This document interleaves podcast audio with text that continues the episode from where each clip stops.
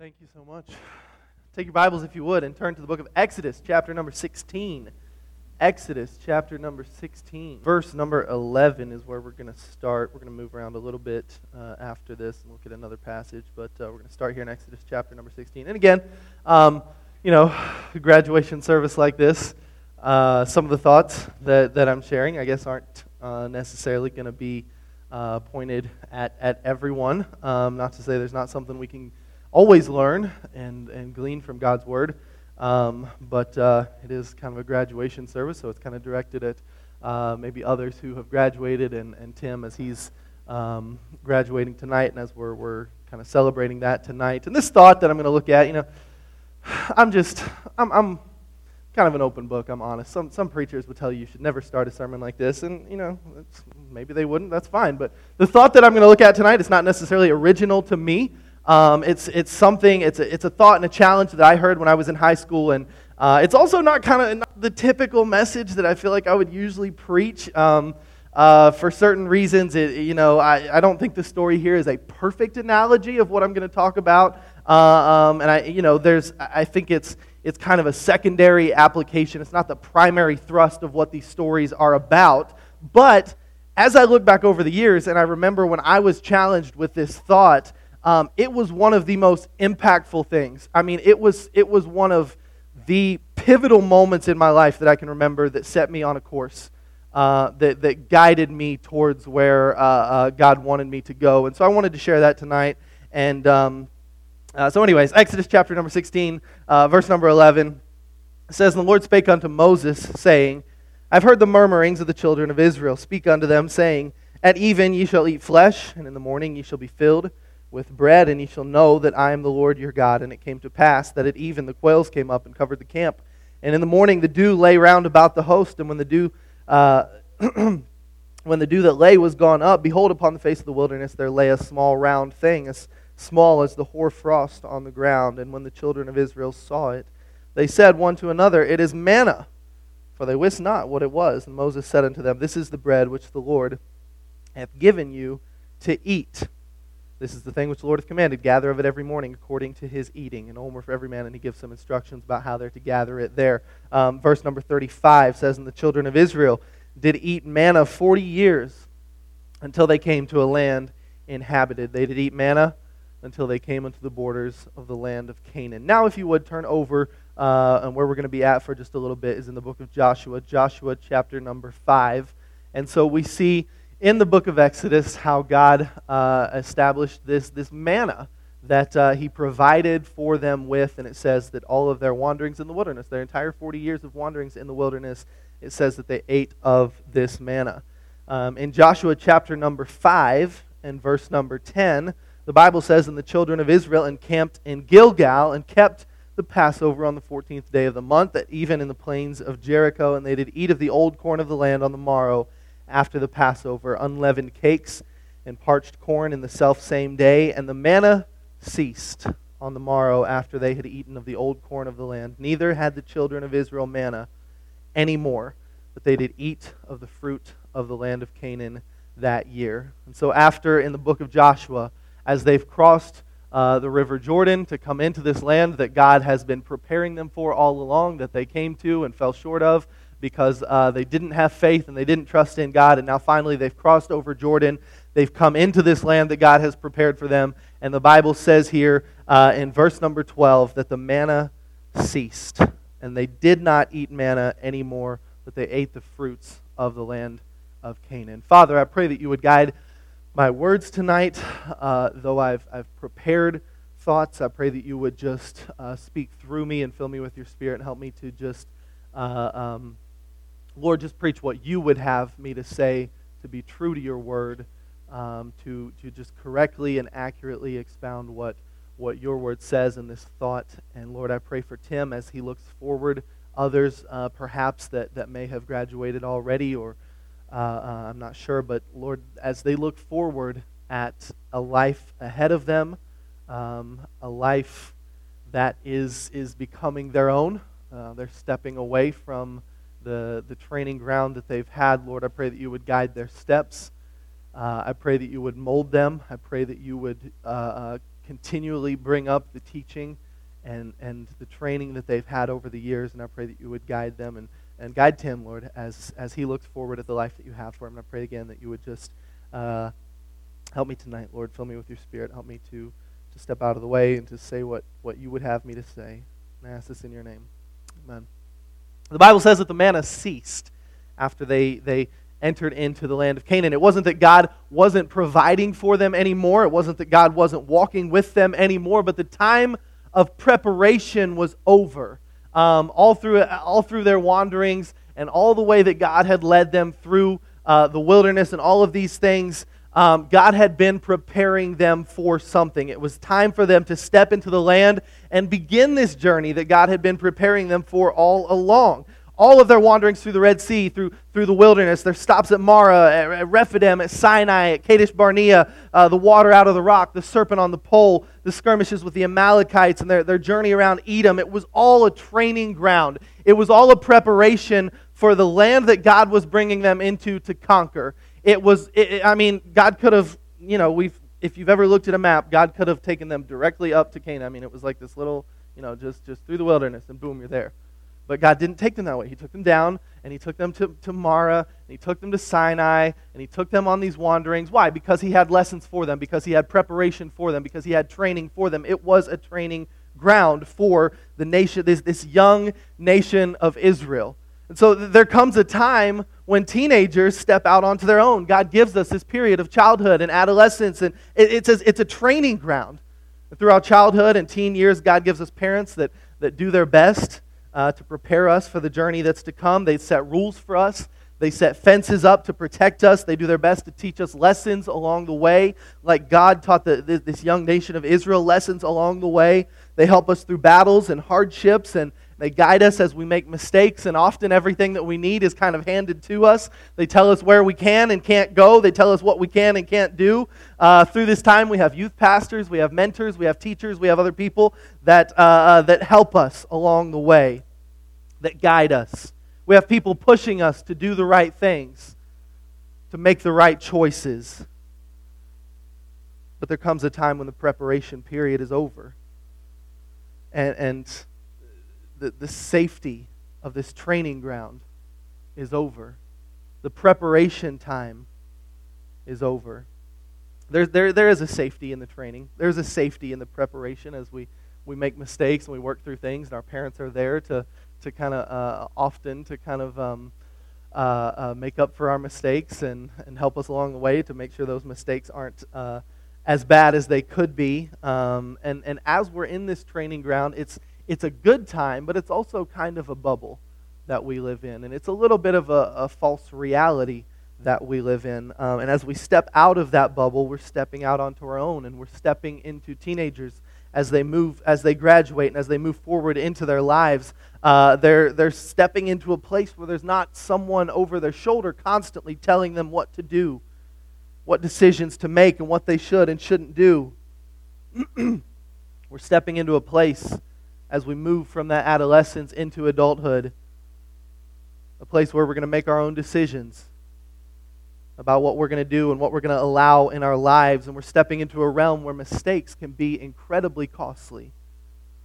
And as we move from the training ground into this journey of life, uh, again, we make our own decisions about the things that we're going to value, the priorities that we're going to place into our lives, the things we're going to establish. We make our own decisions about the leadership that we're going to follow. And there's so many teenagers who, who and I, I love teenagers. I, have I've en- I enjoyed the time here that I was able to, to serve. I've always had a heart for teenagers because I, I think I just think about my own teenage years. And I had so many mentors that helped me. And I had so many decisions that I, uh, that I was rescued from because I, I almost messed things up so many times, but I had people that loved me and cared about me. And so I, I have a, a, it's kind of a, just in my heart a love for teenagers. But there's so many teenagers who have grown up in church, who have heard truth their whole lives, who have been raised by good parents, but who fall away because they never truly got a hold of God. They never had a faith that was truly theirs, that they were rooted in. And when the children of Israel crossed over into Canaan, the Bible says that the manna ceased. Again, it wasn't that God was no longer going to provide for them, it wasn't that God was no longer going to meet their needs, but the preparation was over. And they crossed from the training ground into a land that, yes, was, was flowing with milk and honey, but it was also full of work, and it was full of responsibility, and it was full of challenges. And so the question is when you're on your own, when the training is over, when the preparation is done, when the manna has ceased, number one, will you be able to find manna in the morning? Will you be able to find manna in the morning? I love what one author said about this. Uh, uh, they said, Hard work comes when the manna stops, but so does deeper blessings, sweeter experiences, greater freedom, and all the fruit of the land that we could possibly eat. There's great significance in the day that the manna ceased. Cities would be conquered, giants would fall, and this amazingly fruitful land would be possessed. In a lot of ways, as kids and uh, well into our teenage years, we often, and I'm not saying this is where every teenager is at that's graduating or, or you know, but a lot of times as kids, and like I said, into our teenage years, we live off of our parents' faith as, as Christians. But there comes a time when that preparation period is over and we're launching out onto our own. And man, I, will never forget the kind of crisis period that I went through when I came to that point in my life. I was about 17, and, and I just, I, I don't know if I heard a message about it. I don't know if somebody mentioned it to me, but I just remember this, this overwhelming heaviness coming over me that, boy, I've never had a real relationship with God. I, I mean, yeah, you know, I, I, like any good kid, I tried to do my best. I tried to listen to my parents. I memorized verses. I went to VBS. I did all the church stuff. Um, but I had no experiences that I could look to and say, boy, this was my moment with God. And this was, this was my prayers that were answered. And this was, this was my faith. And this is my relationship with God. No, it was, yeah, boy, my, my parents serve God. And I just, I'm kind of, you know, I've kind of latched on to that. And I remember just coming to this place where I'm like, that's not going to be enough. I, I can't do that forever. It's not going to make it. And I went through this very deep soul searching, and I just remember seeking God and saying, God, you have got to show yourself real to me because I know life is coming and I know life is ahead of me. You've got to help me. I, I just remember feeling lost and alone, and I, I, remember not really knowing what I, what I believe. And, uh, uh, you know, I think that that's another thing, again, that I have a heart for teenagers because I think all of them come to that point. Christian teenagers that grow up in church and in a Christian home, they come to a point where they say, well, this is what my parents believe. Now, what do I believe? What am I going to do with my life? How am I going to establish my relationship with God? What do I believe? What kind of standards am I going to set up? What kind of uh, theology am I, am I going to adopt? And when I came to that point in my life, I mean, I was just searching. And I, I remember questioning things that I thought, you know, because I grew up in a Christian home, I was like, this is, this is blasphemous. Like, God's going to God's going to stomp on me because I'm asking, are you even real? And I remember asking, I was just like, God, are you, do you even exist? I mean, are you real? I, I don't know. I, this, this is what my parents believe. But what about me? What about my faith? And, and so again, I started searching, and what I did was I got in God's Word. And I started finding manna in the morning. I remember just saying, God, you've got to show yourself real to me. And so I just started reading, and I would read chapters, and I would read 10, 20 chapters, books at a time. And I'd say, God, I've got to know you. Uh, you've got to show yourself to me if you're real. And I've got to adopt this faith, and I've got to make it mine. And I'll never forget just the way God started working in my life during that time. And it was, it was during that time that I heard a challenge similar to this about this thought about the manna that ceases. I said, God, my parents have these truths that, that you've etched into their hearts. They have this relationship with you. They, they, they have things that they've studied and they've learned. They have these moments where they've seen you provide. They have these experiences. They have these prayers that have been answered. And again, I'm not trying to say that, that, that Tim or anybody else that has, has graduated, that they don't have a relationship with God. I'm just simply asking this question when the manna has ceased, when the preparation is over, will you be able to find bread in the morning? Will you get alone with God and seek His face? Will you have your own walk with God? Can you get the manna on your own? Will you be able to study God's Word and find truth and set up parameters in your own life and make decisions that are based on God's Word? Will you be able to find sustenance in this book that will, will help you and keep you from drifting into the world? You can't live off of someone else's Christianity. At some point in your life, you have to stand alone in your relationship with God. and in the manna that you're finding daily in God's Word. I got to tell you, I, am not, uh, not at all a perfect example of this, but I can tell you one thing. Uh, my Christian life, in many ways, has ebbed and flowed with how well I'm finding manna in the morning. And when I say manna, I'm talking about this book. And so the first question is will you be able to find manna in the morning? Turn, turn back over to the book of Exodus, chapter number 13. Exodus, chapter number 13.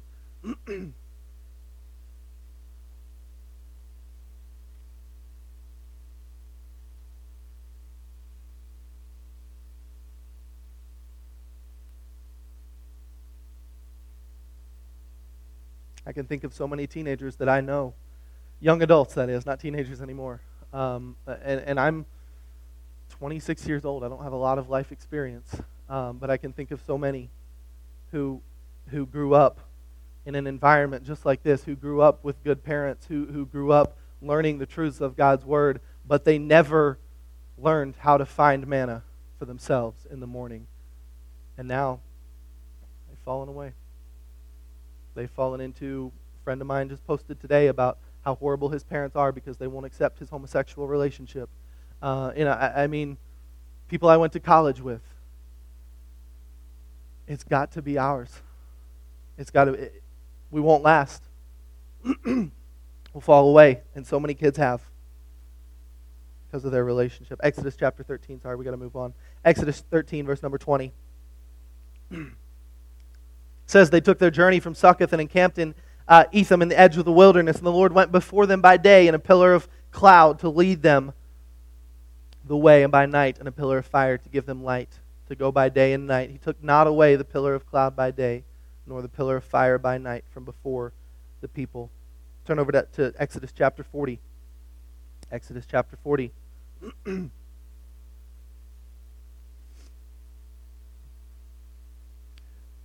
verse number 34, very end of this chapter of the book of Exodus says, Then a cloud covered the tent of the congregation, and the glory of the Lord filled the tabernacle. And Moses was not able to enter into the tent of the congregation because the cloud abode thereon. And the glory of the Lord filled the tabernacle. And when the cloud was taken up from over the tabernacle, the children of Israel went onward in all their journeys. But if the cloud were not taken up, then they journeyed not till the day that it was taken up. For the cloud of the Lord was upon the tabernacle by day, and fire was on it by night in the sight of all the house of Israel throughout all their journeys. The second question is this. Now, the Bible doesn't give us a specific verse like with the manna, uh, where it says that the pillar of cloud and fire ceased, um, but it seems very likely that it was about the same time that when they entered into the land of Canaan, uh, um, there was no longer this pillar of cloud that was giving them shade by day and, and this fire by night that was, was giving them warmth and light. And uh, they, they, again, they moved from a preparation ground into the journey, uh, into the, the, the conquering, into the land that God had for them. And so, before, as this pillar of cloud had journeyed with them, wherever they went, as they wandered through the wilderness, uh, after they enter into the land of Canaan, we don't see it mentioned anymore. It seems that just as the manna ceased, the pillar of cloud ceased as well. And so, again, the second question is this Will you be able to take the heat of the day? Will you be able to take the heat of the day? The cloud is not going to be there forever. The, the, that cloud of, of, of, of, safety, that cloud of, uh, that shaded from the elements, that sheltered them from the desert heat and, and moved with them and gave them a sense of protection. It wasn't meant to be there forever. And, and again, just because we don't see the cloud when they enter Canaan doesn't mean that God is no longer sheltering them or, or protecting them um, but they had moved on from the training ground. They had stepped out of the bubble of preparation time and they were moving forward to a new level, to a new journey, to a new set of challenges and difficulties. And what the entire time of preparation had been about, what the, the pillar of cloud, in some ways at least, had been about, was learning to trust in God's shelter and God's protection. It's like when you're you're teaching your kids how to swim. You know, when you and you know, obviously I haven't taught Tommy how to swim yet, but I kind of remember when my dad was teaching me how to swim. And um, you know, when you're first preparing them and you're first uh, trying to teach them, boy, you're right there over them. You know, and you let them go a little bit, and they, or I mean, maybe you're not. I mean, I I have friends that just toss their kids in the pool and say, well, good luck. Hope you can, you know, make it out of there. And uh, but you know, most of us at least we, we stand right there over our kids and we let them try to try to swim a little bit and splash around and try to learn that doggy paddle and, and just keep themselves afloat. And, but we're right there watching over them and we're, we're kind of sheltering over them because it's a preparation time, it's a learning time, it's a training time. We're ready to scoop them up when they get scared. And, and in that process, uh, your kids, they learn to trust you. They learn to trust that you're there, that you're going to be there for them if something goes wrong, that you're going to you're going to keep them from drowning. And as they get more confident, they start swimming on their own. It doesn't mean that you're not still watching them. It doesn't mean that even though you're there suntanning on the chair over there, that if they start drowning, boy, you're going to jump in, cell phone, keys, wallet in pocket. It doesn't matter. You're going to be there for them if anything goes wrong. But you're not standing right over top of them anymore because they've learned to trust in your ability to watch over them. So, as the children of Israel enter into Canaan, yes, God was still right there. God was still sheltering them. He was watching over them. But they were learning to take on the challenges and rely on Him in the midst of the heat of the day. And it wasn't easy. There were giants, there were temptations, there were mountains and strongholds. There were times that would be incredibly difficult as they faced the elements. And, and as, as teenagers move out of the, the training period, move out of adolescence into adulthood, there are temptations that will come. There are mountains that will have to be climbed. There's giants that will have to be fought. There are hard times that will come. The heat of the day will shine down on you in full force, oftentimes. And so, again, when the hard times come, when the heat of the day comes, will you be able to take the heat? I realize that, again, I'm 26 years old. I'm speaking from a very limited uh, amount of life experience, um, but life isn't easy. Life is a lot of work. Life is a lot of responsibility. Life is a lot of challenges uh, uh, and hard decisions. And there are trials that will bring the heat of the day and the elements searing down onto you. Pastor Yoder, boy, he knows that as well as anyone. I know that. I've been close to him through, through a lot of trials that he has been through. the heat of the day comes, and so when the training is over, when the hard times come, when we have moved out of that bubble of protection, when we've moved into real life, will you be able to take the heat? Are you ready? Because life's about to hit hard. It is. And if you're not clinging to Jesus, you're not going to make it. Number three. Number three. We see that there was a, a pillar of cloud during the day and that there was a, a pillar of fire at night. The third question is this Will you be able to find your own fire? Will you be able to find your own fire? The fire that gave them light in the darkness, that gave them heat from the cold, we see no mention of it as they begin to conquer the land of Canaan. But again, just because the fire isn't there doesn't mean that God is not. Are you prepared for the darkness? Will you have the character to get through the dark times of life? Because dark times are coming. Was reading a book about youth ministry the other day, and I read this story from the author. He said, My passion for sharing the gospel climaxed in a children's hospital resuscitation room on November, November 11th, 2013. On that morning, my wife called me in utter panic to share the horror that our three year old son, Cam, had stopped breathing and had no pulse when she checked on him in his bed that morning. I raced from a youth camp out to a children's hospital in time for the doctors to tell us that they had exhausted all efforts. Our baby boy was dead. As we went to the resuscitation room to see our son for the last time, my wife Lauren and I recalled our conversation with Cam the previous afternoon. Cam told us that he wanted to, to go and visit Jesus, and he suggested that we hop in the car. We explained to Cam that Jesus was now uh, with us in the Holy Spirit and that we would see Jesus face to face when God called us to heaven. And he, with a supernatural focus in his eyes, then asked, Will I see Adam and Eve in heaven? Lauren and I discussed and told Cam that indeed God appeared to forgive Adam, Adam and Eve's sin in Genesis 3. Cam replied, I'm not going to eat that apple. I not eat from that tree. I told Cam that everyone eats from that tree and disobeys God. That's why Jesus came. Cam ended this conversation by saying, Jesus died on the cross. Jesus died my sins. The next morning, Cam passed into God's kingdom. A couple years ago, very dear friends of mine people that I'm talking about when I talk about mentors in my life. Uh, Matt and Kim Hill, eight kids in the car. They're driving to, to serve God at a, at a day camp at, uh, at the Ripley Baptist Temple in Ripley, West Virginia, going to church. They hit a patch of, of water on the road, lost control, uh, going 75, 80 miles an hour around the curve, and um, Mr. Hill didn't have his seatbelt on, was thrown out of the car, and uh, w- was pinned underneath the car. The, the kids, everybody else had seatbelts on, and they were okay, but the kids had to, to step over him as they got out of the car. And his wife uh, mentioned to me later that, that she, she knelt down by him and was, was trying to pull him out. She said, I just couldn't get my baby out. Hard times, dark times hit. Went to the hospital, and doctors told them and the kids that Mr. Hill didn't make it. Very dear friend of mine. And I got to tell you, watching Mrs. Hill in her life and, and raise those kids, what got her through was that she could find her own fire. She had a relationship with God. She had the character and the determination to get through the dark times. A shallow faith is not going to make it through dark times like that a borrowed faith from parents and from mentors is not going to make it through dark times like that. A casual Christianity is not going to make it in times like that. So when the dark times come, will you be able to find your own fire? Dark times are coming in the world around us, that's for sure. Will you be able to find your own fire when the world seems like nothing but darkness? Will you be able to find your own way in the darkness?